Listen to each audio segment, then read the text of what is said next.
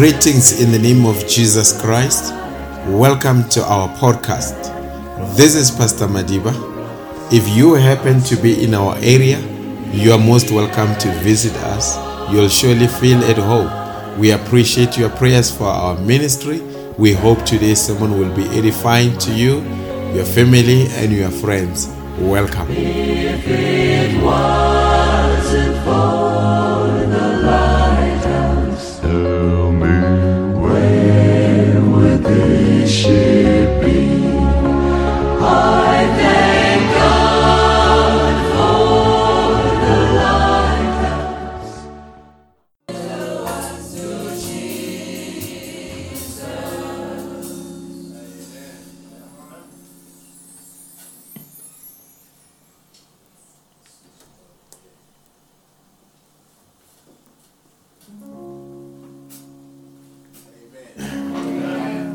Greet all of you in the name of our Lord Jesus Christ.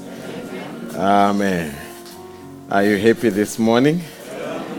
Uh, we are happy, Brother Gracie is here and is bringing a little one to be dedicated. Amen. Shall we get to the scripture for the little ones so that we dedicate the bundle of joy for the Chimangas? And they brought young children to him that he should touch them. And his disciples rebuked those that brought them. And when Jesus saw it, he was much displeased, and said unto them, Suffer the little ones to come unto me, and forbid them not, for of such is the kingdom of God. Verily I say unto you, whosoever shall not receive the kingdom of God as a little child, he shall not enter therein. And he took them up in his arms, put his hands upon them, and blessed them. Amen. I'm not Jesus, I'm his representation this morning. I will do exactly as he has done. Amen. Or this way. Okay. Hey, we don't want mistakes, yeah? All right. What's the name? Shaddai, like El Shaddai. Okay, Shaddai. Let's pray. Gracious Heavenly Father, I'm laying my hands upon this baby. Uh, every life comes from you. And I believe this life was foreordained by you to be upon the face of the earth. And Lord, here we are as the parents, with the parents just affirming that it was your will that this child should come this way. And Lord, it is responsible for parents to bring a child in the presence of the Lord because from henceforth you will be responsible for this child, especially in these days where there are so many demonic attacks. But we thank God that there is a pillar of fire that will lead and have an influence upon the life of this child. And I say, Satan, I have a message for you. You have no role to play in the life of this child. This life is entirely and in totality dedicated to God.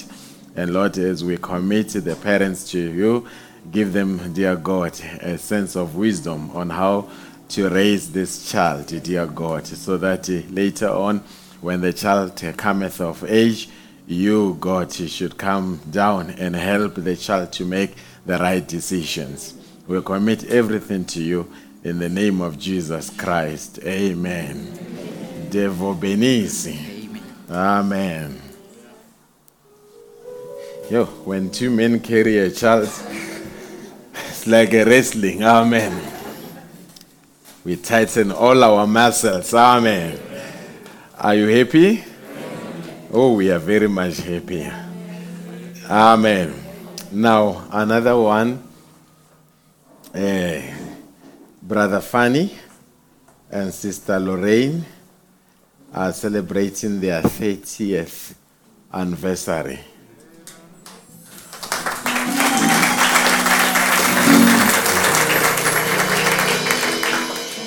Bazalwane not two years 30 years.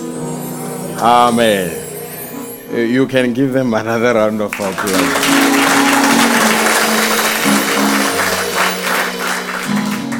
Amen.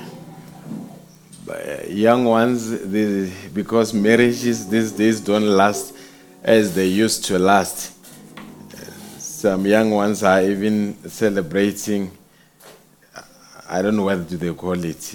Now they celebrate relationship monthly because they are not sure that it will make it yearly. So we thank God for those that are able to celebrate for 30 years. Amen. Maybe they can just come so that we pray with them. Amen.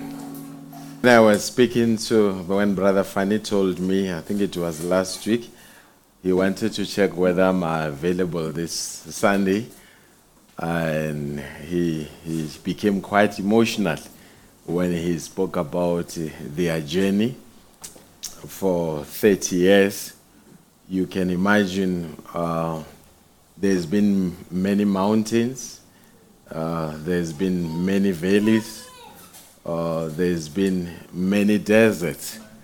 There's been a period of plenty, there's been a period of scarcity, uh, there's been a season of blessing, there's been a season of strain, there's been storms, there's been rains, there's been sunshine. Uh, I mean, for 30 years, a lot happens in 30 years. And a lot of time people think marriage marriage in the message is just perfect. Marriage is a battle you fight to get married. You fight to stay in marriage. And i can imagine for after 30 years brother fanny it must be a victory for us to be able to stand here and say uh, beautiful daughters came out of this marriage. Uh, they are now stable as you are maritally. And I think uh, Brother Branham spoke about a man that used to do some odd jobs. Then he said to this man, the man said, I'm poor. Brother Branham says, You are not poor, you are a very rich man. He says, I wonder how many millionaires would exchange their millions to have the kind of wife that you have. And I believe that uh, certain things, it's richness, but it cannot be quantified in money. And I believe that a stable marriage and people that are in marriage for a long haul, despite the ups and downs, they are still standing. They are giving us a credibility as ministers to say to the young ones, if Brother Fanny and Sister Lorraine made it until this far, you as well, you must have the capacity and the willingness and the, the, the determination to stay into this for a long haul. So we, we as well share in your sense of gratitude. We, we say, I spoke to a very senior elder in the message. He said to me, the most difficult times in marriage, he has been married for 50 years. He said the most difficult, he said he made a research. He said the most difficult time in marriage is when you approach the 48th year and the 49th year in marriage. He says there again you go through turbulences. But I believe that if God took you and has been with you for 30 years, He will be with you and sometime will come and celebrate 60th year. 60th year. Amen. My grandfather passed on this year in Jan. He and my grandmother had been married for 71 years. Amen. So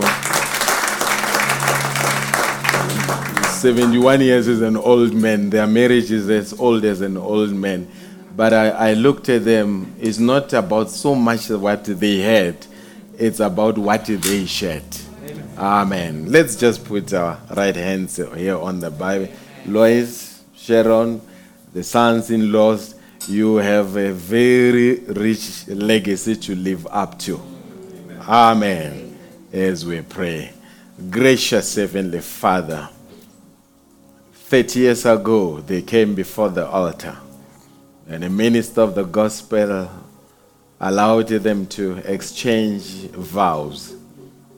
And one of those vows might have been for richer or for poor, in sickness and in health.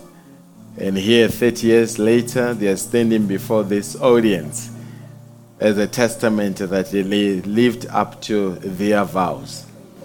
May they be an inspiration for the young ones in the building and even those that may be observing them afar. That if Brother Fanny and Sister Lorraine made it, we as well can make it. Especially in a time where the devil has beginning to scandalize marriages, including marriages in the message. He's of the view that many are not going to go far, but I'm glad that I can show them this living Bible, that 30 years later they are still standing. It has not always been easy. There were difficult moments. There were up hills, there were valleys, there were storms, but here they are despite all those things. And I believe as they continue to traverse on the journey of life, there are still yet to be many challenges. But I'm glad that they can say the same God that made us to overcome many battles for 30 years, He will be with us as we age gracefully in the Lord. And Lord, I pray, may you continue to be a central point in their marriage. May you be the one that will always bring them closer together. I remember when Brother Branham, as he aged and looked at Sister Meda with her gray hair, there's a time when she, he said, I love her so much, I wish I could pull her into me that we become one unit, literally. May such a desire be there in this marriage that as people drift apart, may they come closer and closer together because we need such testimonies. And by these testimonies, we are able to disempower all the narratives of Satan and tell him he is of no use and of no power. And dear God, may you bless them spiritually. May you bless them materially. May you bless them maritally. May you bless them in every sense of the word. I pronounce blessings upon their marriages. Your prophet tells me that God can, in one hour, achieve through a man what it takes a man to achieve in 40 years. I believe you can do it as well as I bring them closer to you and commit them to you in the mighty name of Jesus Christ. Amen. God bless you richly.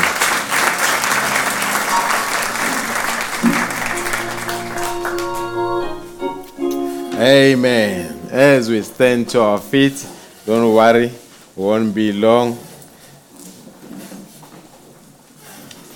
Looking forward to seeing uh, marital jubilees in the building. People that have been married for a long haul. Amen. Uh, yes, I can release you as we're going to read the Bible. Amen. I believe the mother to Brother Watts is in the building. We welcome her. If she can just wave, I hope. Um, God bless you. Amen. Uh, your son is our good deacon. Amen. We appreciate you, Mother. Amen. Let's turn to the book of John, the sixth chapter, the 44th verse.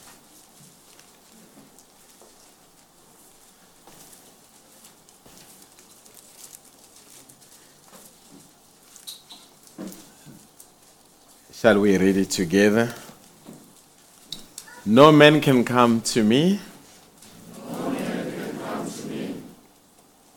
except the Father which hath sent me draw him. and I will raise him up at the last day.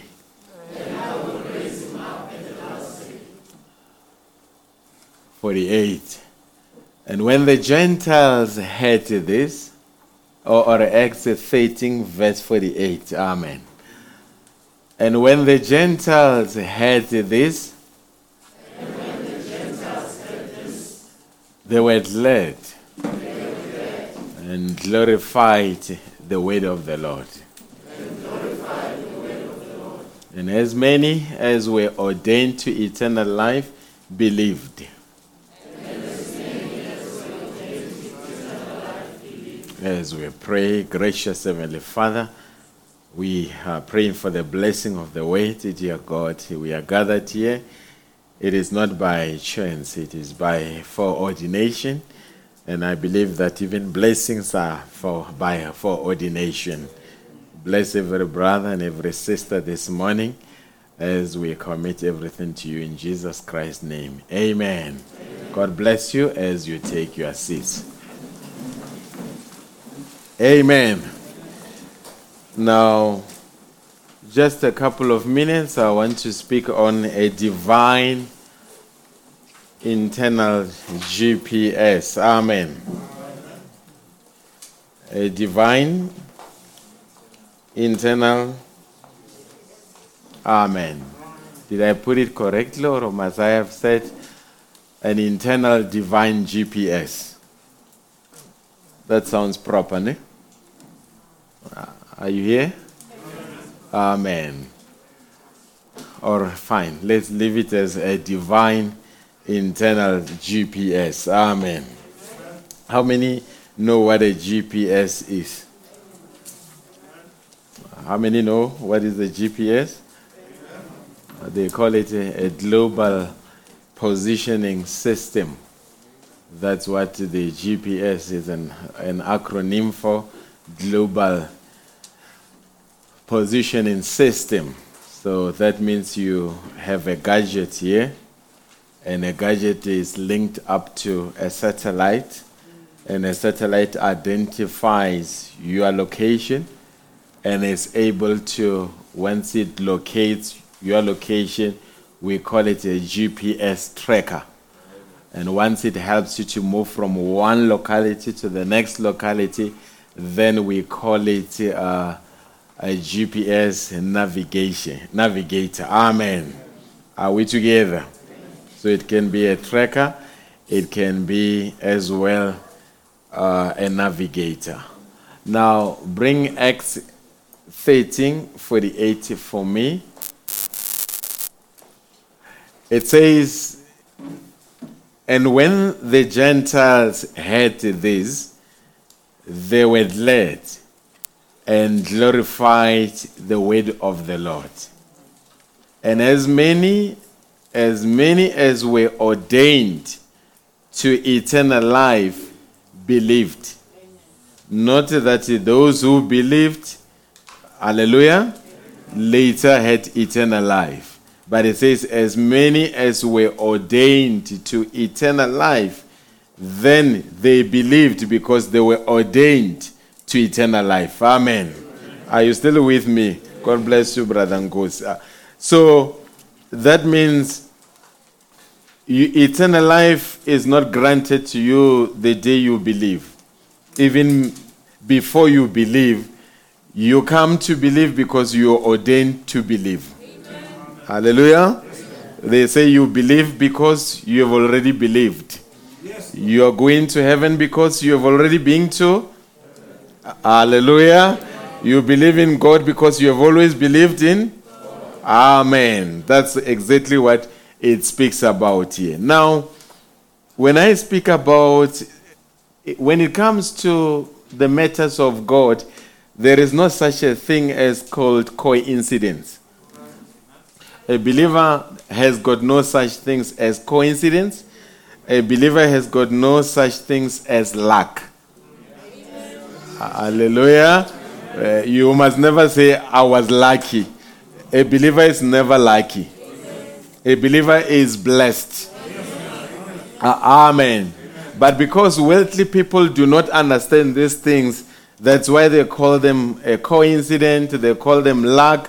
But to us, we believe that everything happens for a reason. And everything that happens had been foreknown that it would happen. Do you agree with that? We, we, we, and we take it even to, to the human realm. The job that you have is not because you are clever. You, you were foreordained to come into that role. Are you saying amen to that? Your, your marriage is not because somebody saw you and thought you were prettier. No, you were foreordained to marry the person that you are married to. Are you with me? Even at the point at which you met, the message of the hour, it was foreordained. God knew the millisecond, the second, the minute, to the hour when you were going to come into the message. So there is no coincidence when it comes to God. We agree on that. Do you agree that the footsteps of the righteous are ordered by the Lord? Hallelujah. So now we agree that there is a scriptural uh, uh, uh, base that uh, indeed we have an internal GPS. Amen. We'll come and speak about that. Now, Brother Branham spoke about three elements. And this element he spoke about that he, when he spoke about predestination, he says there is a foreknowledge, then there is predestination, then there is destiny. He says predestination looks forward to your destiny. But in the same vein, predestination looks back to foreknowledge. Now, a lot of times when we speak about the uh, predestination, a lot of people get troubled because they are of the view that God sat somewhere and said, I will choose Brother Mtambira and I will reject Brother so and so. I can't speak the name, let somebody take it further. Amen. So I will accept this one and reject this one. But uh, Brother Branham comes to tell us that that is not how predestination works. Because a lot of people they say, if God is so powerful, why did He not make all the people to go to heaven? Hallelujah. But when we come to read about it, Brother Branham says, by foreknowledge, God could know that this individual would live on a, in a certain time, and when they live during that time, because He is infinite, He knew the end before the beginning. Hallelujah. So He knew that there would be 2021, and He knew all activities that would happen in 2021 and he knew the reactions of the people towards the provision that he would make in 2021. And upon knowing that uh, this individual, when the gospel is presented to them during that time, they will accept it or they will reject it. On those bases, then God was able to predestinate. Are you still with me? So that means predestination is based on foreknowledge. Hallelujah.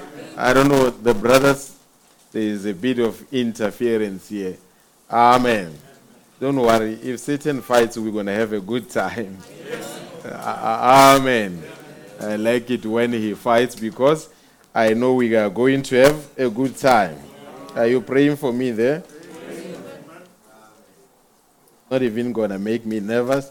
There's uh, the devil's gadgets. Amen. He can interfere with this realm, but he can't interfere. We can interfere with the fourth dimension, but he can't interfere with the seventh one. Amen. Are you with me? The prophet of God says, Your birth here was pre planned. Hallelujah. Your birth here was pre planned.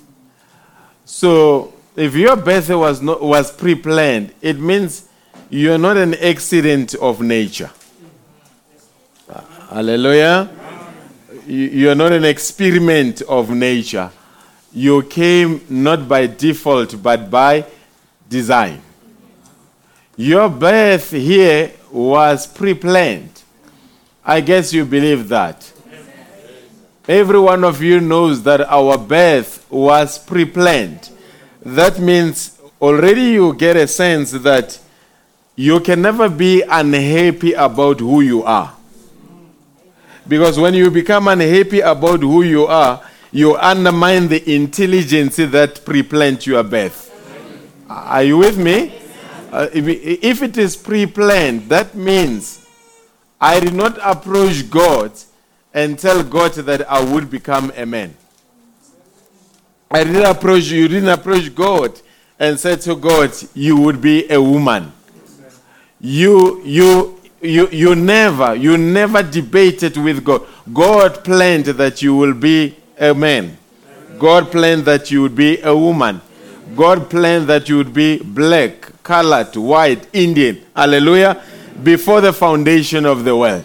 Now, the moment you become unhappy about who you are, you undermine the intelligence that created you. Are you with me? That's why I would believe that God would have a problem with the people that go into bleaching their skin when they are black to look like white. Fine. Your birth here was pre planned. I guess you believe that.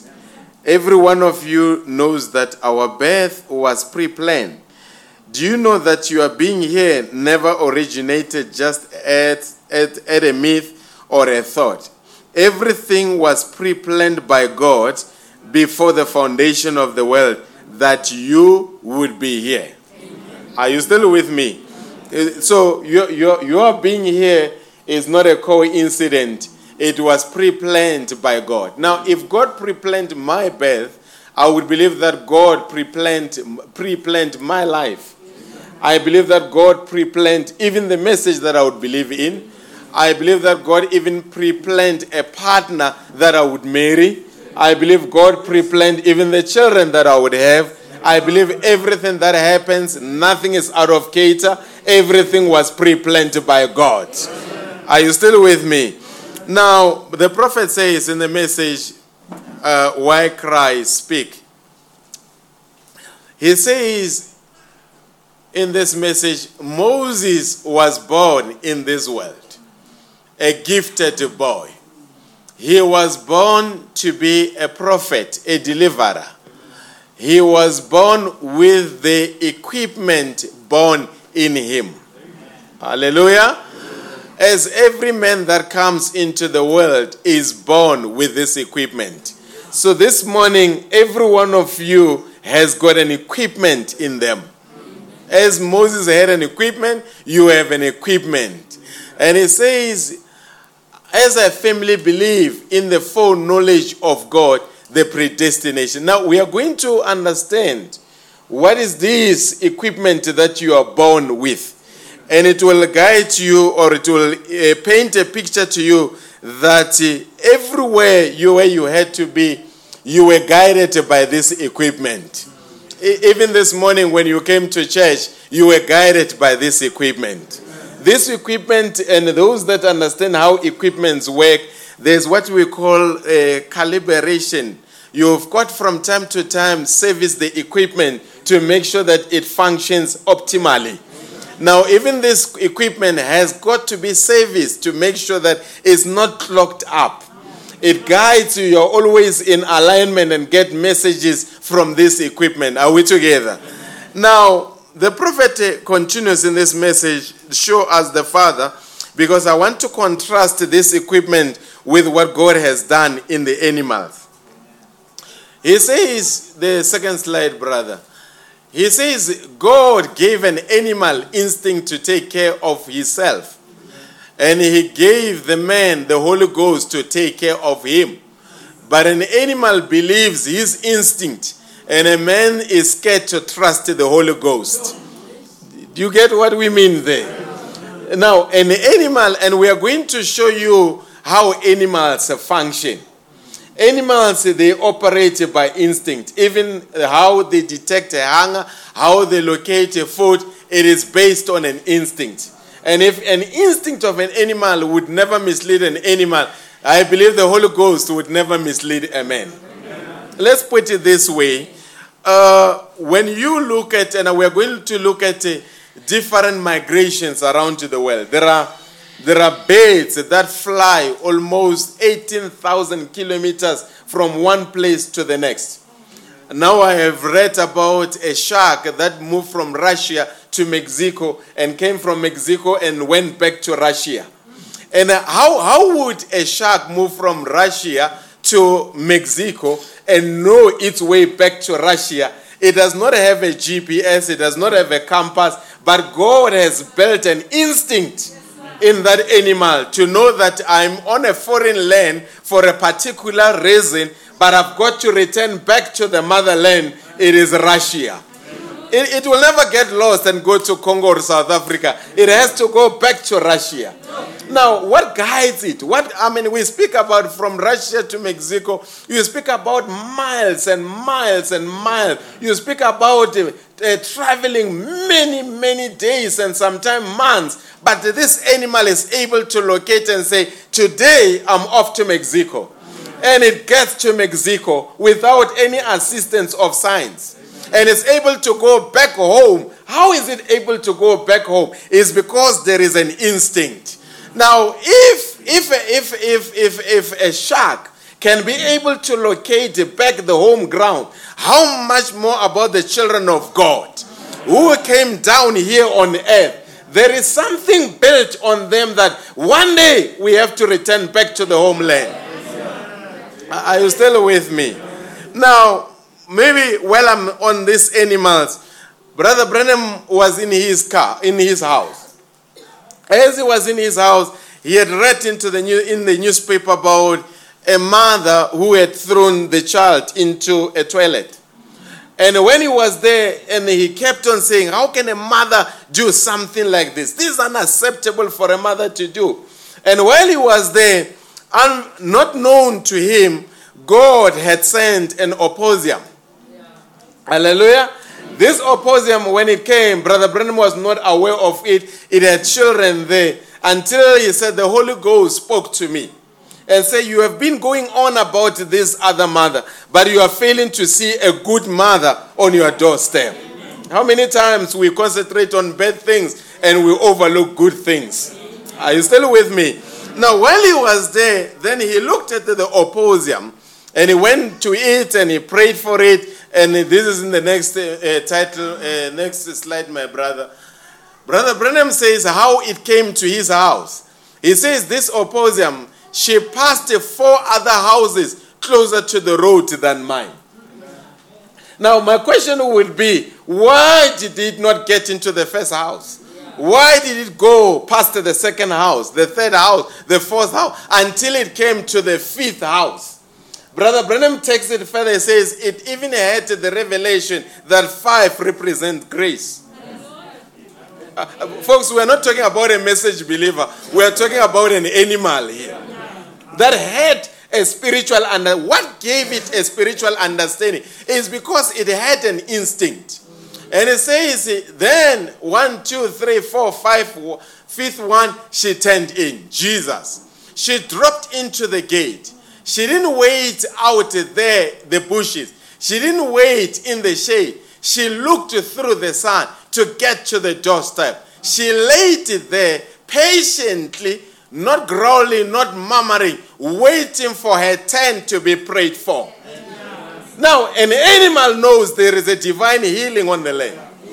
And an animal knows there is a prophet of the hour on the land.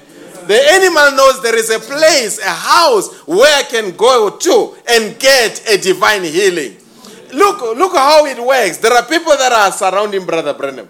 There are people that are criticizing Brother Branham. There are people that are rejecting Brother Branham. But here is an animal that had better sense than human beings. Hallelujah. And my question is what made this animal to leave the bush? What made this animal to get into the city and go past several houses? What was guiding this animal? Hallelujah. No one can come to me unless it's drawn by the Father. I believe that God drew this animal and said there is a man of God that has got an answer to your situation. And I believe if God can draw an animal, God can draw a human being. Hallelujah. This morning, why are you here? This morning, why did you come this way? What drew you this way? Brethren, yes, we've got to evangelize. We've got to preach the gospel. But the gospel will always find its own. However way, no matter where, the gospel will find its own. You know, there are people that just walked past this church and they just saw a board and they didn't understand what it was all about and they decided to come in and visit. And from that time, there is a brother is raising his hand, is one of them. Hallelujah. No one testified to him. He was just walking past. But as he was walking past, there was just a tag. There was a certain curiosity that was aroused in his heart. And my question is no one can take credit to that. No one can say, I called this brother in. No pastor can say, I called him in. He was not called by a preacher, he was not called by a church. There is a divine navigation system that says you must go in. If you were called by a man, you will be driven away by a man. If you were called by God, you shall be kept by God. Let's come to this next quotation. The calling of Abraham, paragraph 55. The prophet speaks, listen to the sequence of events in the life of this woman. And while before I read it, every experience that you have gone through, as we spoke last week, it was ordained by God. Pleasant and unpleasant, it was ordained by God. Listen to him. He says to this woman, it is on the, on, during the discernment. I read this quote a while back. He says, Sister, your baby is very sick. Hallelujah. Now, a lot of times when a baby is sick, people that do not understand, they begin to blame, is there anything wrong that we have done? And that is why those that operate on luck, they say, I'm unlucky. A Christian would never say, I'm unlucky. He says, Sister, your baby is very sick. They really don't know what's the matter with it because it's got trouble in its neck. It's a gland trouble, swelling. That is right. You were to take that baby to the doctor, the hospital it was about yesterday. But you're holding off. She's supposed to take this baby to the hospital, but she's busy saying, Hey, I don't need to, uh, and, and brought the baby to church. But you're holding off. He says that's a very good faith for a sinner. You used to be a Catholic, wasn't you? And you quit the Catholic church. That's right. Then you started going to a Pentecostal church that you didn't join it. Now the question would be, you remember, do you see how Brother Branham is particular? He doesn't just say you went from one church to the next. He is mentioning a church name. He is particular about what transpired in the life of this woman. Are you still with me? And the question would be, where was Brother Branham getting the information? I believe Brother Branham was downloading the information from this woman's GPS. Because your GPS will tell us where you have been to. Your GPS can even tell us how you were driving. Your GPS can tell us how many times you stopped. Praise be to God. Are you still with me? Now, you started going, going to a Pentecostal church, but you didn't join it. You have been back, you have been being back to that church for about a year. You don't know what to do. This, now listen, this come upon your baby that you might serve the Lord. Hallelujah. Now go and be born again of his spirit. I will do what? I will bless the baby. What does it mean? The baby was not sick.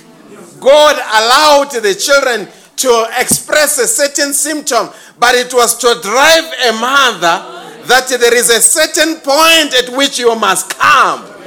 Do you see what is going on there? And once the mother reached the spot, then the, father, the prophet of God said, Then I will bless the baby. This morning I said, God knows where you have been. God knows what you have been through. God knows everything that you have experienced. And every one of them, it was bringing you to the spot where you can serve God. Praise be to God. Are you still with me now? Now, are we getting a picture that our footsteps are foreordained by God? Hallelujah. Some of you, I've mentioned many a time, some of you, God had to had to make the economy to collapse in your countries, and you moved. And uh, it was some of you, it was heartbreaking to move. You left your family. Some of the funerals you couldn't attend. You had to go into a foreign country. And uh, when you are there, you are wondering, why am I here? I'm here to tell you that you are being here is not a mistake. Your being here was foreordained by God that you will come this way, and God has got a reason why He brought you this way. Are you still with me? Let's come to the next one, brother. This one I'll come back to it. Let's come to this fish that I want to illustrate with it, the next one. It is called Pacific salmon. And I will give you some facts about this fish. It can travel over 4,000 kilometers. It's just a very small fish. And I'll take you how it does its own migration. Let's go to the next one. This fish has got to travel between two places. It, tran- it, it, tra- it traverses between fresh water and salt water. You, you know, animals migrate for sometimes for good habitation. Maybe they will be at a certain place and you find that the place is during a certain season it becomes toxic. Hallelujah. For that particular uh, uh, fish. Amen. Now it says they, tran- they, they tra- traverse between fresh water and salt water. And after hatching of eggs, salmon remain in river waters for two or three years. This after they have hatched the eggs, they will remain with their little ones in the river waters for two to three years. And for the next three and four years, they prefer to live within salt water. So they would move from where they had hatched the eggs and move into the salt water because you can't hatch in the salt water. Then, for the next three and four years, they prefer to live within salt water. Then they migrate, then they migrate back to fresh water. The exact river where they were born. So that means after they had moved into the salt water, then they would decide to go back to where they were born, where the eggs were hatched. Now we say, then they migrate back to fresh water, the exact river where they were born, return to home for spawning. The, the exceptional navigation power itself helped salmons to make their return journey from salt water to fresh water. Are you still with me? So that means after they were hatched, they moved into salt water. Now they've got to return back to fresh water so that they can do the spawning, which is the releasing of the eggs once more. But remember, this is a difference between a 4,000 uh, locality. It will move from here 4,000 away and go into foreign waters, which is salty. And later on, they've got to return back for the releasing of the eggs, another 4,000. So that means it's 8,000 in total. But what make this little fish not to be lost and travel for 4,000 kilometers? And after it is gone from where it used to, where it was born, it moves somewhere where it was not born, 4,000 away. But somewhat it will be there for four years. A little fish with limited memory. It is there for four years. But when the time comes to return home, it is able to navigate it back to where it was born. Folks, listen to me. It doesn't go to any other water. it returns to where it was born. Now, they, they continue to say, the exceptional navigation power itself helped salmons to make their return journey from salt water to fresh water. Their brain, listen to that, their brain can detect exact magnetic field of their birthplace. That means four years later they are away, but their brain somewhat is connected to the magnetic field to identify their place of birth. Brother, if you cannot see election here, you will never see it. If God can put that in a little fish, how much more in an able body? How much more where a soul resides? It doesn't matter where the people may go. God has got it in His programming that you, no matter how far you are, but someone, something within you is connected to your place of origin. And at the right time, you will return. That's why this must encourage parents, even if the children leave. But somewhat keep on praying and say, God, there is a navigation system in them. Hallelujah. I don't know how many years it may take, but at the right time it will flash. And a child, wherever they may be, they will tell their friends, I am going back. And the children, they, but they will not understand what they are talking say, I've been in salt water for too long. There is fresh water somewhere. And God has put it in them to locate the fresh waters once again. We speak about 4,000 journey being taken by a little fish. Are you with me? The next slide, brother.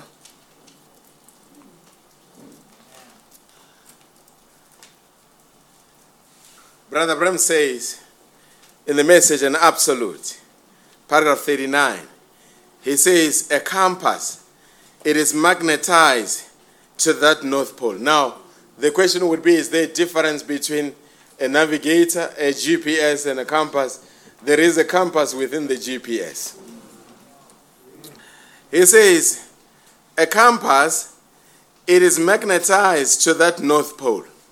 And the only way, no matter how much jungle you are in, or how deep the thickets are around you, or how foggy it is at sea, that compass hand, you can turn it, turn it any way you want to. It will swing right back and point to the North Star.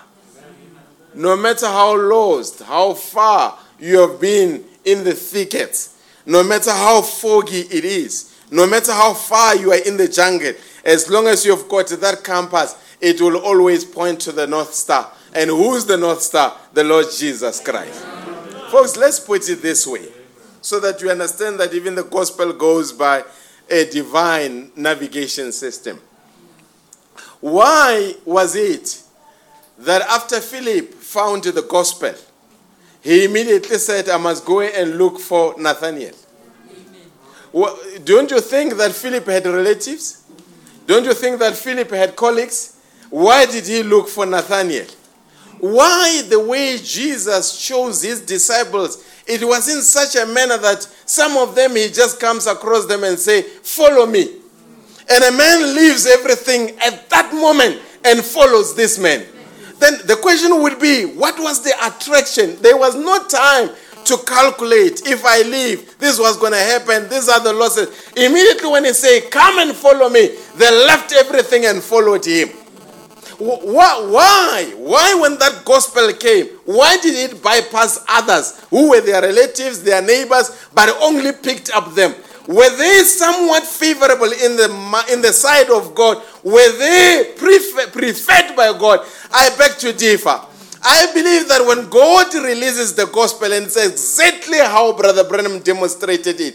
He says it's like when he went to a factory where, God, where they were showing a magnet coming over certain objects. And it says that magnet will hover on those subjects. And it says the aluminium were never attracted to the magnet. But it says that the iron will jump to the magnet because there was an attraction within the iron to be attracted to the magnet. And Brother Branham said that God he is responsible to make the weight available, and the weight will hover around the well. But those that are of the material of the weight, no matter where they are, they will jump and be attracted to that magnet.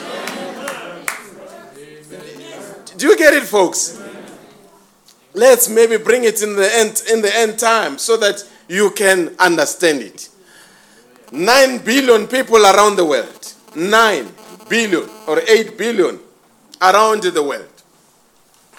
Voice of God prints a spoken word, a booklet. It goes, they distribute around the world. They give for free during that time, for free around the world. Now, it comes to a certain spot, place. When it comes to a certain place, a brother goes into, maybe into, as we have heard, he goes into the loo. He finds this torn book. He finds this neglected book. He finds this shabby book. But someone is interested in it. He opens it and begins to read. The pages are not complete. He reads it, and all of a sudden, he begins to be interested to say, I need to know more about what this book is talking about. Then he goes to the back of the book, he finds an address. He goes home, he writes to that address, I need more books. Then the question would be, how many people came in contact with that book? How many people looked at that book?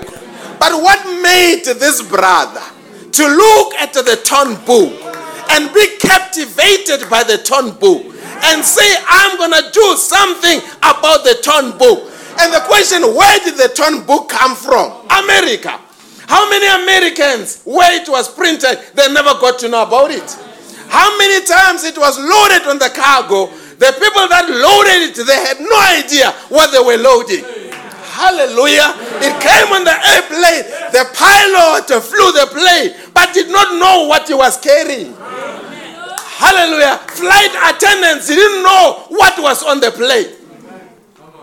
It landed on the OR Tambo. The airport manager, the CEO of ACSA, did not know what landed. The people that offloaded the cargo did not know what was being offloaded. Hallelujah. It got loaded maybe onto a bakkie. The bakkie driver did not know what was in the bakkie. It came into the village. The king did not know what was there. The church, the pastor did not know, but a brother with no theological background, a brother with no knowledge of God. That book landed on his doorstep. My question who directed the book? There is a navigation system that say it must go that way. I hope you understand, folks.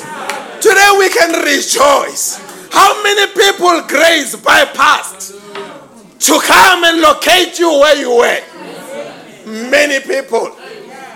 Many people. Uh, are you still with me, folks? Do you thank God for that?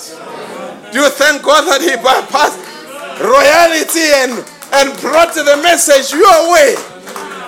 Another brother just explained to me he was on a taxi.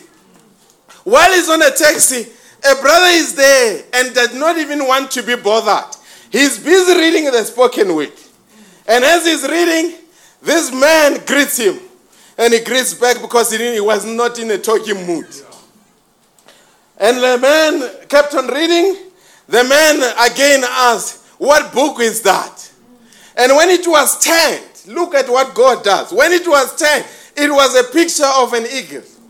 And how many people have seen the picture of the eagle? But this man say, wait a minute.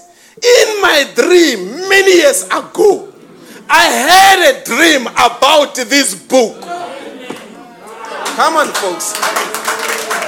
Here's my question. Here's my question. Who chose the taxi on that day? Who made the taxi to be parked on that day?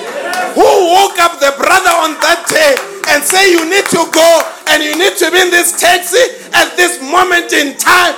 Who designed that? God's navigating system. Ah. Come on, folks. Is there in the Bible the eunuch that came from Jerusalem? He was reading, he didn't understand what he was reading about, but the navigation system picked him up on the radar and said, Philip, there is a man that is reading about what he does not understand. Go to that man. And they were 6,000 miles away. Philip was 6,000 miles away from that eunuch. But in no time, Philip was there. The question is, there was no flight. Come on, supernatural people. There was no flight. Now you understand why if you gonna say, oh, when the seven seven angels came on Sunset Mountain, Brother Branham was not there, you're gonna have a problem. How do you explain Philip moving six thousand away to come to where that eunuch was? Who transported Philip? There were no flights. There was no aeroplanes. There was no helicopter. But Philip was there and began to speak to the man. But how was that picked up? Navigation system. And the question would be how were you picked up? How did you come? I see people today being discouraged by church people and say, ah, church people, if you were called by church people, you're going to be demoralized by church people. Ah, brother, they, they, will, they will drain you until you throw the towel. But when you know that some somebody called me against against my will. Oh, some of us we did not want to come. It was against our will. Some of us we did not desire to be in the message. Some of us we did not want to be called message believer, but against our will, against our wishes. Here we are today. Who called us? Who called us? I know people in this church came and said, Listen, how women dress, I will never be part of this. And they go home. And when they are at home, they will take a week or two weeks, and all of a sudden they are tossing on the bed. They are wondering and saying, No, no, no, no, no. Uh, Dad, Dad, have you ever seen he that fights the most is the one that surrenders quickly? I will not be part of that. But after a week or a month, let me just visit and check those bunch of people. And they come and they look around and they're coming to check to affirm why they cannot be part of this. And the gospel goes forth. And they, after the service, they say, I'm done, I'm not going to go. You heard what that minister is speaking about. But they go home, tossing in bed. What is happening? They ask Brother Branham a question Must everybody know about the message of the hour? Brother Branham says, No. God will direct the message into the hands of the predestinated ones. Until a person comes after two years being around and say, I fought it, I rejected it, but today here I want to be part of this. What happened is because there was a gene of God. It's because there was a representation. It's because there was something in them to respond to the call of God. Here's a question Have you ever met a person that you looked until in your heart you say, Yeah, this one can really be a message believer? They are good people, they are not rude, they are humble. And you present the message, they reject it. And one day, a thug comes with a big scar across the face. And you look at him and say, This one, even if we take him to church, he will scare the children. The sisters will be shaken. This one, no, no, no. You don't even invite them to church, you just give them a spoken word. Hallelujah. Because in your way, you have gauged them and judged the book by the cover and say, This one cannot come in. But that very thug, that very one that you thought was unworthy, hallelujah. He goes, he reads it there. He sees himself in the spoken way. Then he tells you, I must go with you to church. And you say, How am I going to introduce this one?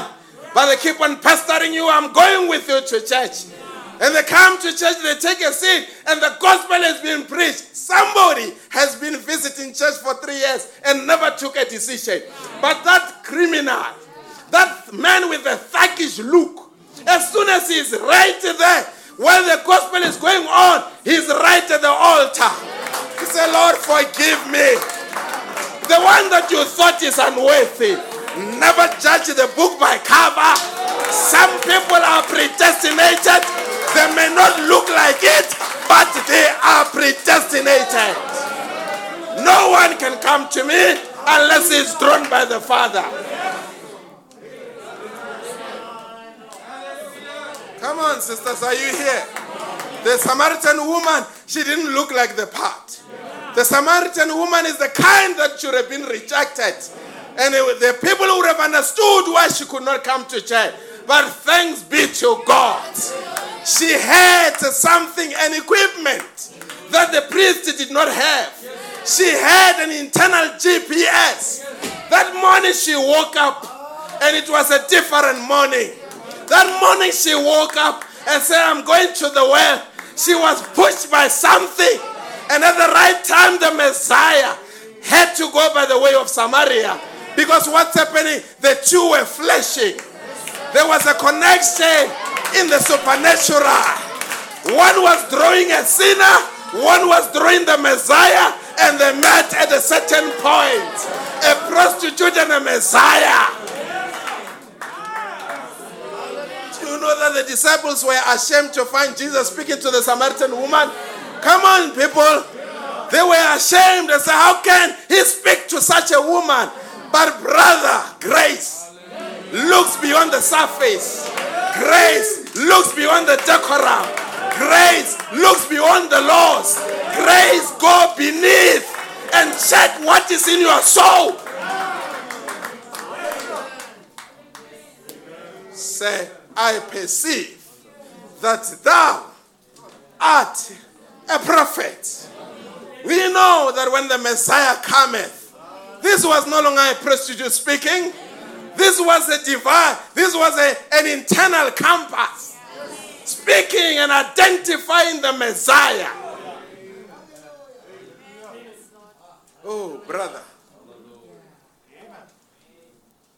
I remember my old grandmother. Immediately after we found a great grandmother, immediately when we found the message, I went to her because I was her favorite for whatever reason. And I presented the message. She looked at me and said, Listen. I mean, she was in her 80s. She looked at me and said, Look, I've been in, in our church for many years. My husband left me in this church. My parents left me in this church. You cannot tell me about your new church. Then I said, Look, Granny, it's not a new church. It has always been there. It's the church of the first brethren. It was there before the foundation of the world. Now remember, I'm presenting the message preached by a prophet who happens to be white to this woman that has gone through the apartheid system, that has got a certain bitterness, whether you like it or not, towards the white culture based on what she experienced. I'm presenting a white prophet. Are you still with me? That he brought this message, and this message is none other than Jesus Christ. She said, No, no, no, I cannot take it. I've been with my church for a number of years. Look what happened. Immediately, I'm just giving a testimony if you don't mind. My father passed on. Now, the people, although the people are part of church, Africans, they can be part of church, but they still believe in traditions. Then they come, they say, We have to have a ceremony for my younger sister, the last one. Because if the father dies, there's certain things that must be done, rituals. if they are not done, she'll lose her mind. Then we tell, told her, say, ah, look, it, I say, Granny, it doesn't work like that. Yeah, we don't believe in rituals. We don't believe in those stuff. Then she made a challenge. She said, if a year goes by after the funeral and nothing happens to this girl, I will take your gospel. Now it was coming to a showdown. Oh, brother, I was so happy. I went and spoke to God. I said, This is it. This is what she will understand because she cannot read English. But this is how the gospel will be presented to her and she will understand it. A year went past, nothing happened. Even her, she never said a word. Another year went by. Another year went by. Then later on, she had a stroke. All her children are Pentecostals. After she had a stroke, she was taken to a hospital. Her eldest daughter is a nurse in that hospital, was a nurse in that hospital. I went to check her. I find her very frail on the bed. And I spoke to her. Then I remember she pulled me. I was wearing a tie because I was coming from church. She pulled me by the tie and whispered into my ear and said, My son, no matter what comes or goes, never, ever leave this message. Amen.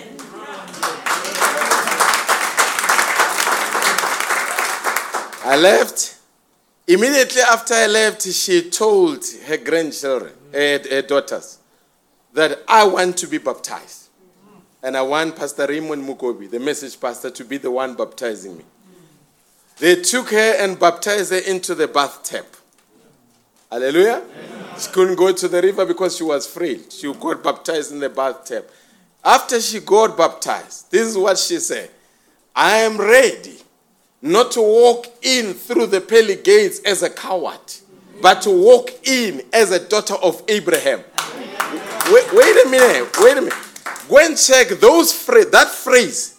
Punch it in your tablet. It's exactly how Brother Branham said it. But she never listened to Brother because she didn't know English. But I said, how can she get a message phrase and speak it in the manner that it is spoken without having read the message? How can she and the prophet be on the same wavelength? I said she was she had an internal navigation system.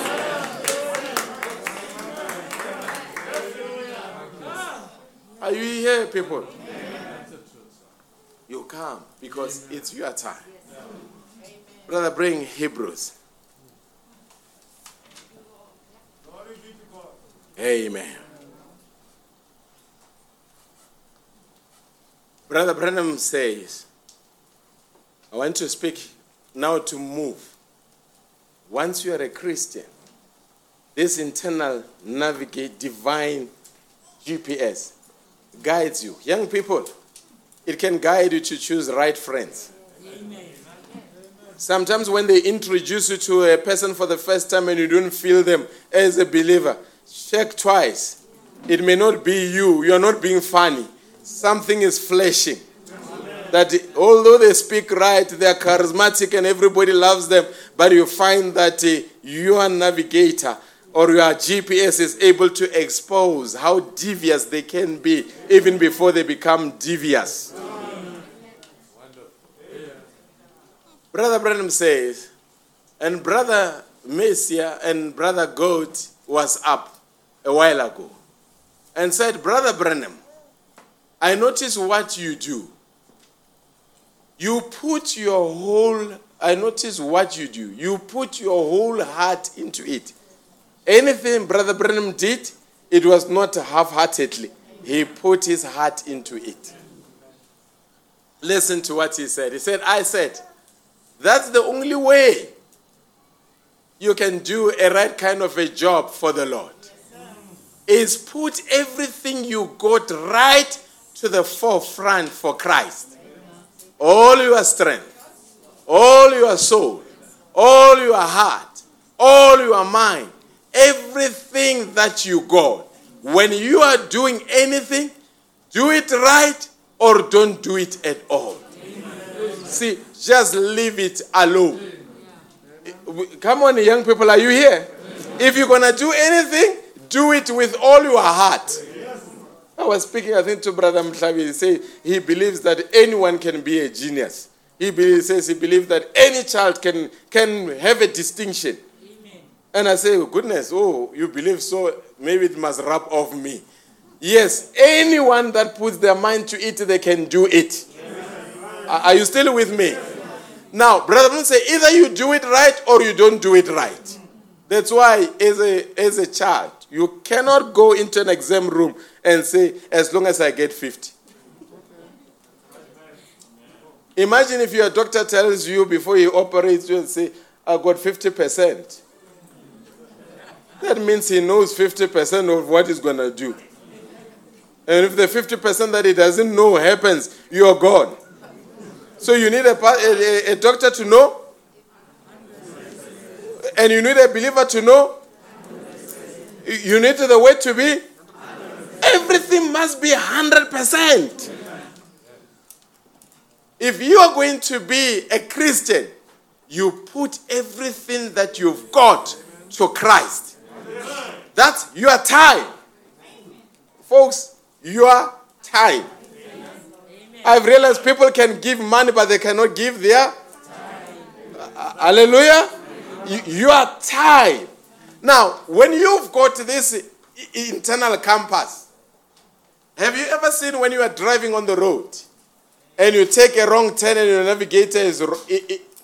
Or maybe you are, you are going to Joburg, and as you are going to Joburg, while you're on your way there, you figure out that you remember a shorter route and you forget to adjust the navigator. That woman on the navigator will continue to say, The next stop, make a U turn. Brother, she will never keep quiet. If you go past that stop, the next one, make a U turn. Are you still with me? A- And I'm, I'm speaking figuratively here. How many of you, you took a certain turn and the navigator say, make a U turn? And you say, no, me, I'm experienced, I know these things. Then he say, make a U turn. The only way to quieten that woman is to switch it off. And in the same vein, young person, when you take a certain route, there will be a voice that say, make a U-turn. And you carry on and say, my friend, do it, but it will say, make a U-turn. Then you carry on and make it, make a U-turn until you switch it off. But here is something. If after you have switched it off, after you think you know, and later you get lost and realize that, you know, there is nothing after when you think that you really found a way and you find a cul-de-sac. Ah, that humbles even brothers. Sister, this route, I know it. I've traveled. Sister says, but let's ask at the garage. No. For what? I've been on this route before. After 15 minutes, cul-de-sac. And sisters, they are very merciless. and no?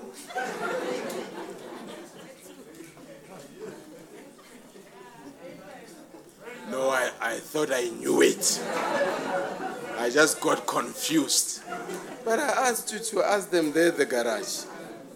You said you knew it. Making a U 10 takes humility.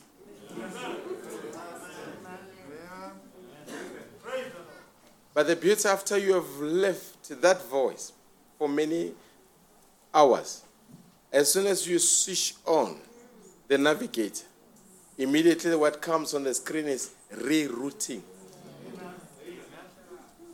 It is finding a way for you to come back on track. Brother Branham sees a man dying on his deathbed. And he says, Are you ready to meet the Lord? The man says, No. He says, We don't have time. In no time you are going. He says, Remember, where you left him. Remember, the Lord doesn't leave you, you leave him. Remember where you will. The man battled. The man battled. Brown says you don't have time. You have to rem. All of a sudden, there was a smile flashing on his face. He says, Bill, I now remember where I left him. And he found him. Similarly, your GPS has been guiding you. Where it stopped, it will reroute you back to where you got off the line. But it takes humility to follow it back. The next one, brother.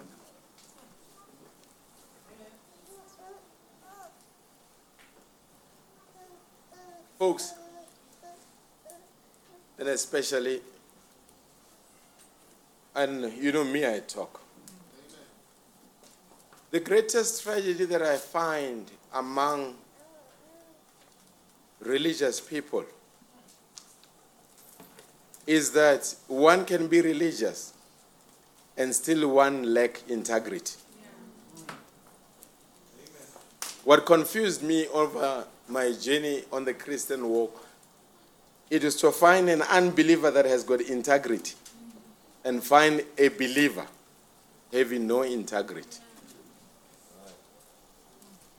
Oh, you want me to explain to you? I think I was sharing with my wife. She was asking, why don't pastors have forums where they exchange their tithe, their challenges in the message? I laughed.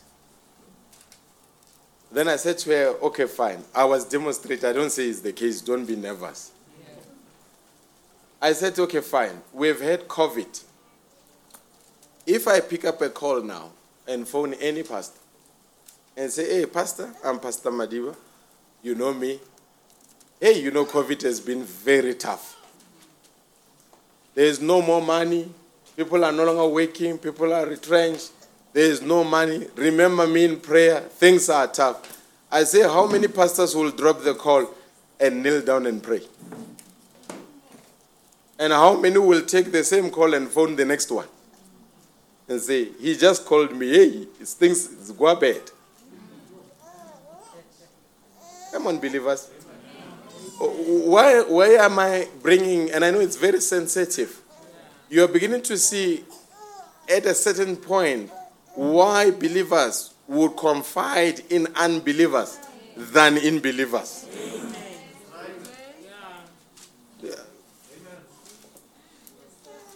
Integrity. Me, you know, controversial as may sound, I will say, I've met Pentecostals that had integrity than some message believers. It's tougher. I don't say, hear me, I don't say Pentecostal is the right way.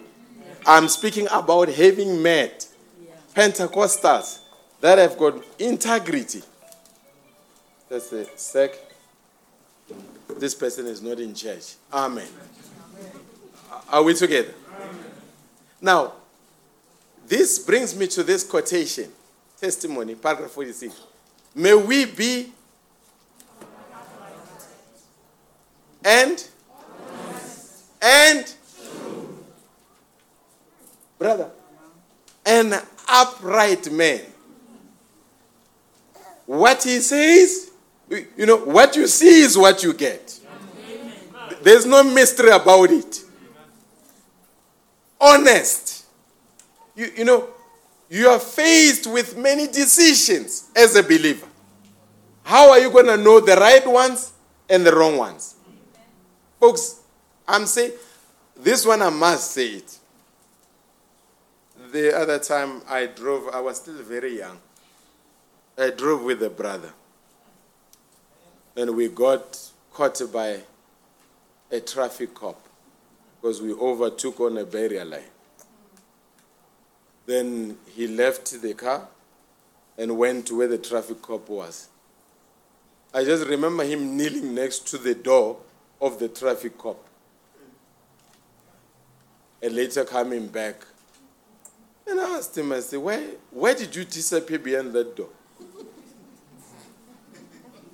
What happened?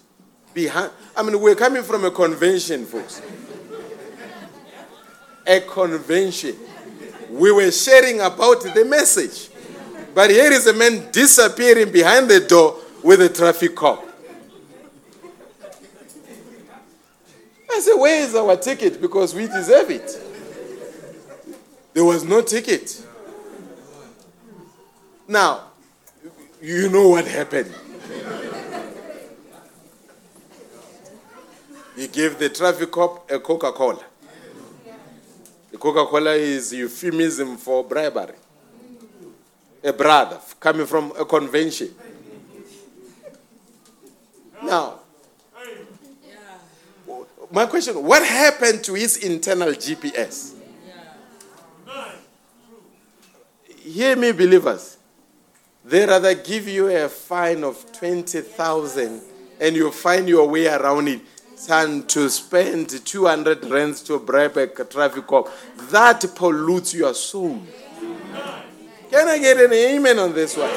If it doesn't look right, it doesn't sound right, reject it. A Christian is not a person that, uh, that specializes by, and the devil has a way. When you're looking for something to present an alternative in an unethical manner. If it's a bad contract, reject it. Walk away from it. And when you walk, heaven will say, That's our man. They will, they will travel that contract somewhere else. Integrity. When you are a believer, be a person of integrity. I was telling somebody, I say, in South Africa, people don't hate corruption. They just hate, it depends who does it.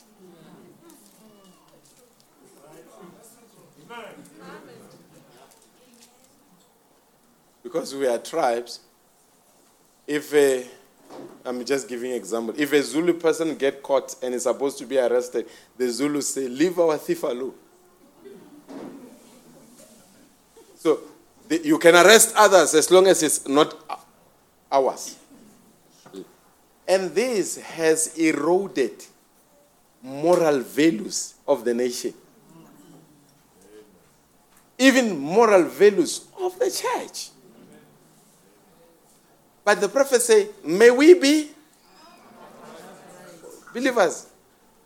Have you ever, when you spoke to somebody and testified to people and say, you serve with brother so and so, and the unbelievers say, ah, no, no, no. Come on, be serious. Not the, the guy. The, we know the guy. You, we, but we know the guy. The moment unbelievers begin to tell you about that, it tells you there's been a deficiency. There's been a system failure on the GPS. May we be?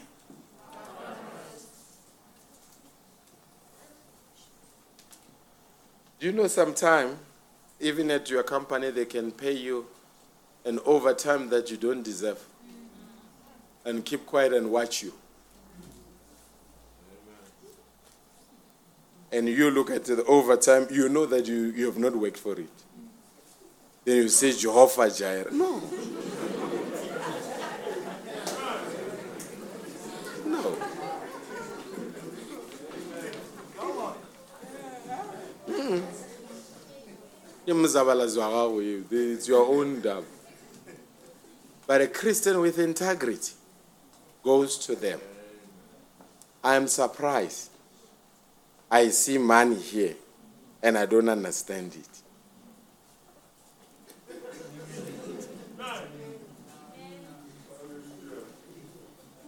That, that's what? An upright man. Imagine you keep quiet and they catch you after two months and you've been testifying to them. Your integrity is gone. May we be honest and true. May we be the kind of a Christian that would be a credit to any community. When we speak about a model citizen, we must point at you. As a sister, we must point at you that this person is a model Christian. I hope. that- does it sink in? I'm simply saying you are divine, your internal divine GPS. It shapes even your value system as a person. Amen. Let's come the next one, brother.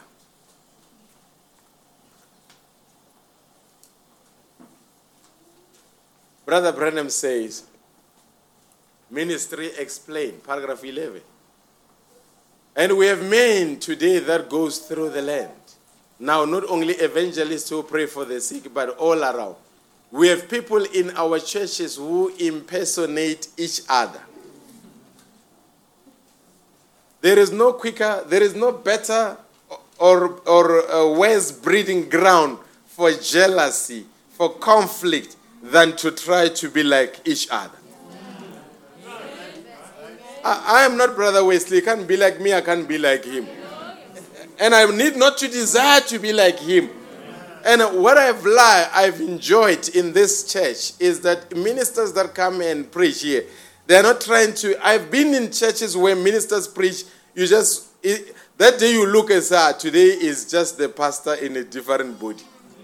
The mannerism is the same because he's impersonating the pastor. But here I see brothers, they come, they become authentic. They know I'm not Pastor Madiba. I've got my own ministry. I've got my own way of preaching. And I must embrace that. Are you still with me? Now, similarly, even in the pews, don't, lie, don't want to impersonate anyone. Be yourself. Be comfortable about who you are.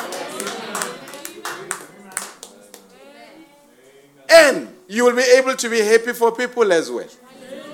You'll never be jealous anyway. Because you understand everyone has got their race track. If the brother makes it, God bless him. It's not a reflection on you.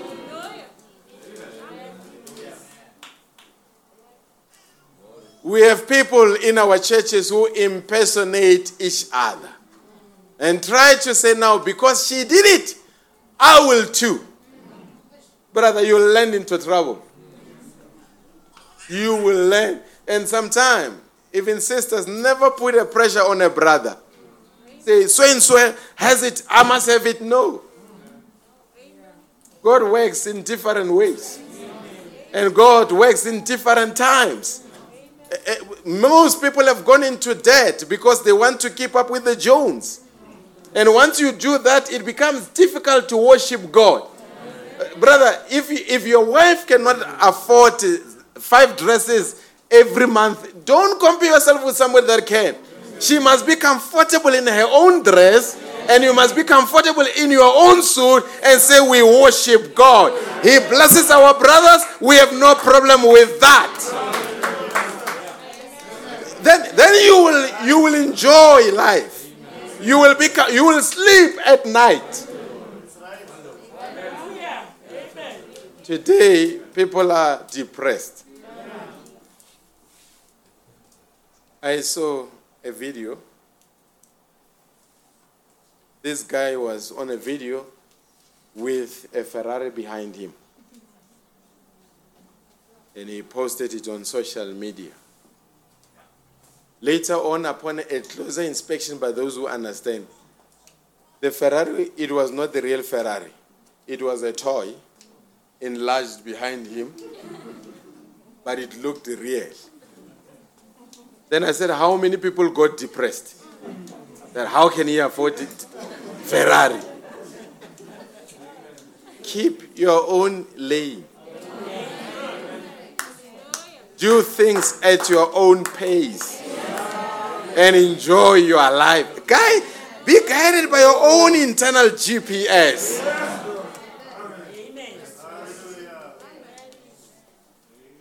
Are you still Branham says that's a hypocrisy. You are what you are. today, how you are, brother, is not insufficient. You are what you are by the grace of God. And, and if you know I'm who I am by the grace of God, there is not even any environment that is going to intimidate you. You know I am who I am by the grace of God. I have what I have by the grace of God. I go forward by the grace of everything is determined by the grace of God. No pressure whatsoever.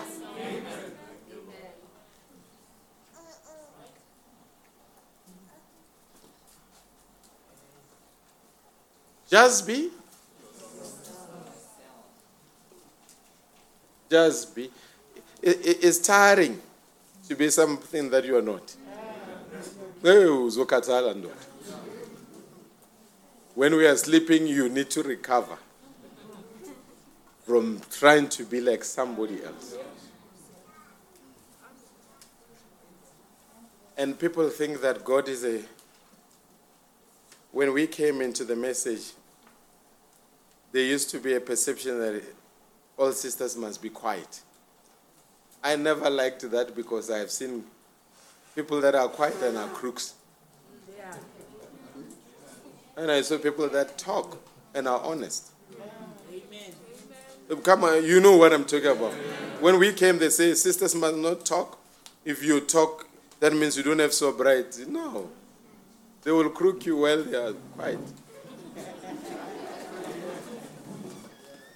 It's not about being quiet, it's not about talking, it's about authenticity, being original, being yourself. Prophet says, Be, and God will love you, and the people will. Folks, when you are, have you ever been given an image by a person, later you realize there's not who they are? You even feel robbed. But when, when you are who you are, with your rough edges, hallelujah, and you are comfortable about being who you are, God will love you, and the people will love you better too.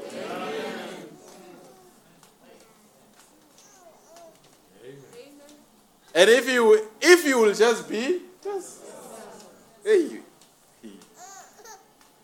and you know why I'm closing. I realize my time is gone.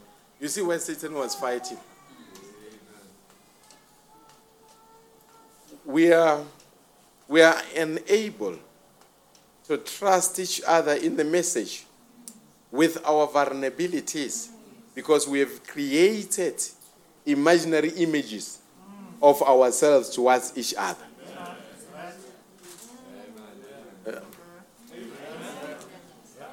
we, we, they, they, they, we, we want to say, my marriage will never have a problem. We are happy. There's nothing wrong with my children. My children are fine. Folks, how can we be in a battle and the battle looks like a vanilla ice cream? In a battle. In a battle, battle is characterized by war. Battle is characterized by blood. It's ugly being in the yes. There are times of victory, but there are times where things are downtime, and there are times when you don't feel like doing certain things. It doesn't mean you are lesser holy. You are still holy. It's part of the battle. All you need to do, be yourself.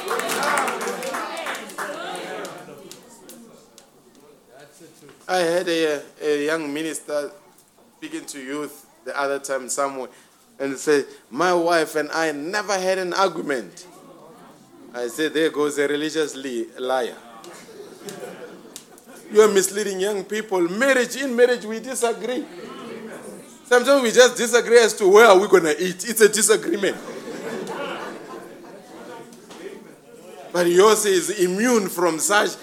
You, either if you don't disagree, somebody is a robot, or there is an abuse going on. But if I've got my mind, you've got your mind, there will be times of conflict where we don't see eye to eye. But what brings us together is because we are ourselves and we are bound by love because we are authentic in terms of who we are.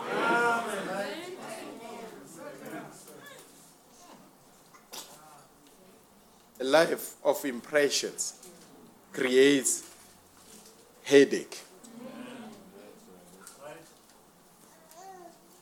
Be honest. Folks, are we still reading that? Be honest and in what you do. and God will God will bless your efforts. Folks, if you are dishonest in what you do, God will not bless it. It may look like God is blessing it, but it will balloon and explode. But when you are honest, when you are honest, God will never shame you. God will protect you. God will protect your integrity because you are an upright man who's honest and true.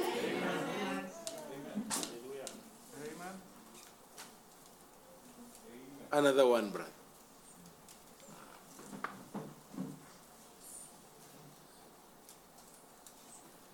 The next slide. The parting shot. Do we have it or not have it? Brother Branham, why is it that so many Christians find it hard to live the Christian life? He says, be in prayer. I don't know. I just feel that someone's not just exactly honest with yourself. And if you won't be honest with yourself, how can you be ever honest be? If you can't be honest with yourself, you can't be honest with God. If you can't be honest with yourself, you can't be honest with your brother. And when we are honest with ourselves and we are honest with our brethren, then we are honest with God, then God will bless us. But for us to do that, we have to rip apart the church impressions, the church images, uh, the desire to please people. There are times, eh, brethren, there is nothing that will drain you on a Christian journey than pleasing everyone. You will never please everyone. Imagine if Joseph uh, uh, pleased the brethren, he was not going to be where he was. Sometimes, despite the odds, despite the difficulty, you follow your internal compass and listen to that still small voice. It will never mislead you. Are you still with me? May God richly bless you.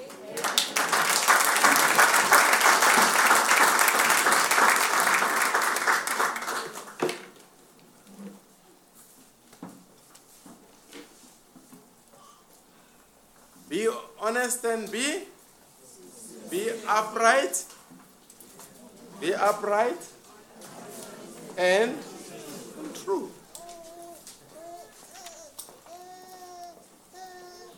As we stand to our feet.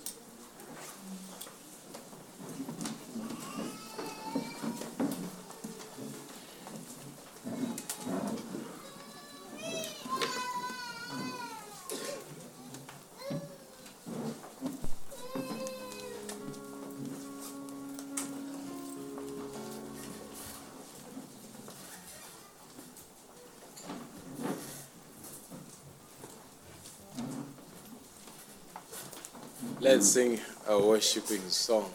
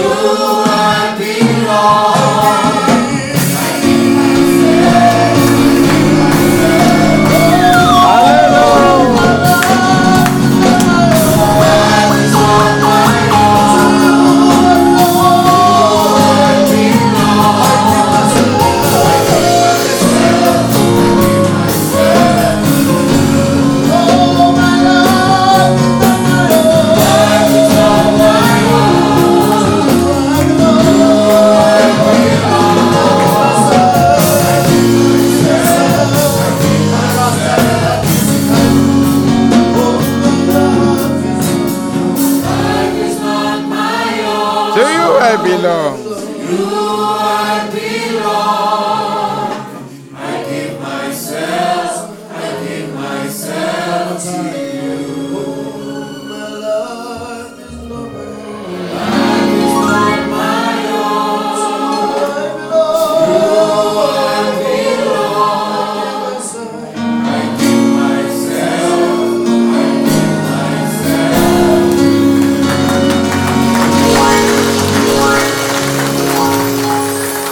love you, Lord. We love you.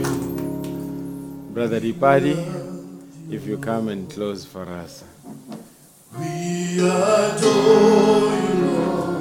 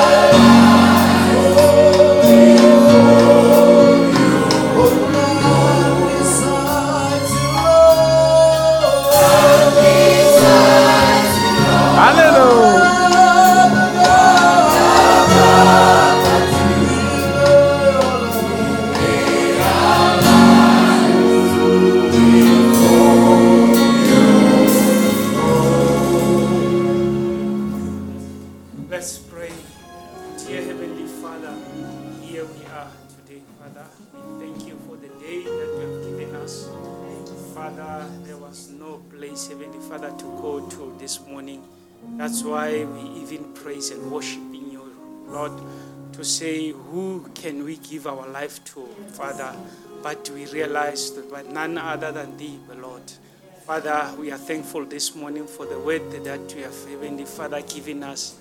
These are manna from heaven, Heavenly Father. Hmm. You are taking us, Heavenly Father, uplifting us, Heavenly Father, and showing us, Heavenly Father, what to do, Heavenly Father. If, Heavenly Father, we have to live here on earth, Heavenly Father, we have to show that Christ that is living in us, Heavenly Father. We just have to be honest, Heavenly Father, and be true in whatever that we are doing. Hmm. And this is what I like when you say, Heavenly Father, through your prophet, Heavenly Father, you shall bless all our efforts, Heavenly Father. Thank you, Father, for following you, Heavenly Father. Even if the journey can be difficult, Father, Father, we know you are in our side, Heavenly Father. if you. Christ be is with us, who else, Heavenly Father, can be against us, Heavenly Father? We know heaven is full of blessings, Heavenly Father. Father, forgive us of our trespasses, mm. forgive us of our shortness, Heavenly Father. May you, Heavenly Father, uh, see us through that blood that was shed on Calvary, Heavenly Father. That's why, Heavenly Father, we can, Heavenly Father, raise our hands and say, We surrender, we surrender our lives, Heavenly Father, to Heavenly Father. Father, we thank for the word that you have brought forth, Heavenly Father, through our pastor, Heavenly Father. Father, we pray, Heavenly Father, to give him more revelation, Heavenly Father, to give him more strength, Heavenly Father, so that he may continue, Heavenly Father. May you fight for his battles, Heavenly mm. Father. We know it's not an easy position, Heavenly Father, but Father, we say, Father, Bless him and his family, Heavenly Father. Here is Heavenly Father, the light, Heavenly Father. We mm. say, May you bless all, Heavenly Father. We know our needs, Heavenly Father. Father, we say, undertake them, Heavenly Father. Father, whatever that we do, may we, Heavenly Father, uh, possess, Heavenly Father, and have victory, Heavenly Father. All these things we say, the devil, you are the liar. Exactly. You are, must stand away from our path, Heavenly Father. In the mighty name of Jesus, we declare you unfit, Heavenly Father. In our houses, in our places That's of work, Heavenly Father, even here at our church, Heavenly Father. All these things, Father, today we commit them unto us. We are going to live. We say, may we have a traveling mercy, Heavenly Father. Be with us, Heavenly Father, in our homes, in our way, in whatever that we are doing. We commit all these things in the mighty name of Jesus Christ. We pray. Amen. Amen. God bless you. God bless you richly. Have a blessed week. And may the Lord double the efforts of your hands and open all the avenues for you. Amen. Yes, so that you become a billboard of His provision, a billboard of His grace, a billboard of whatever He desires you to be a billboard of. But uh, we thank Him. Amen. Give us a song till we meet. Give us a song.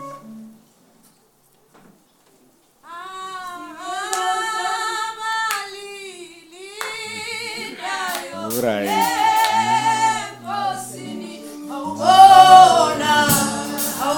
Amen.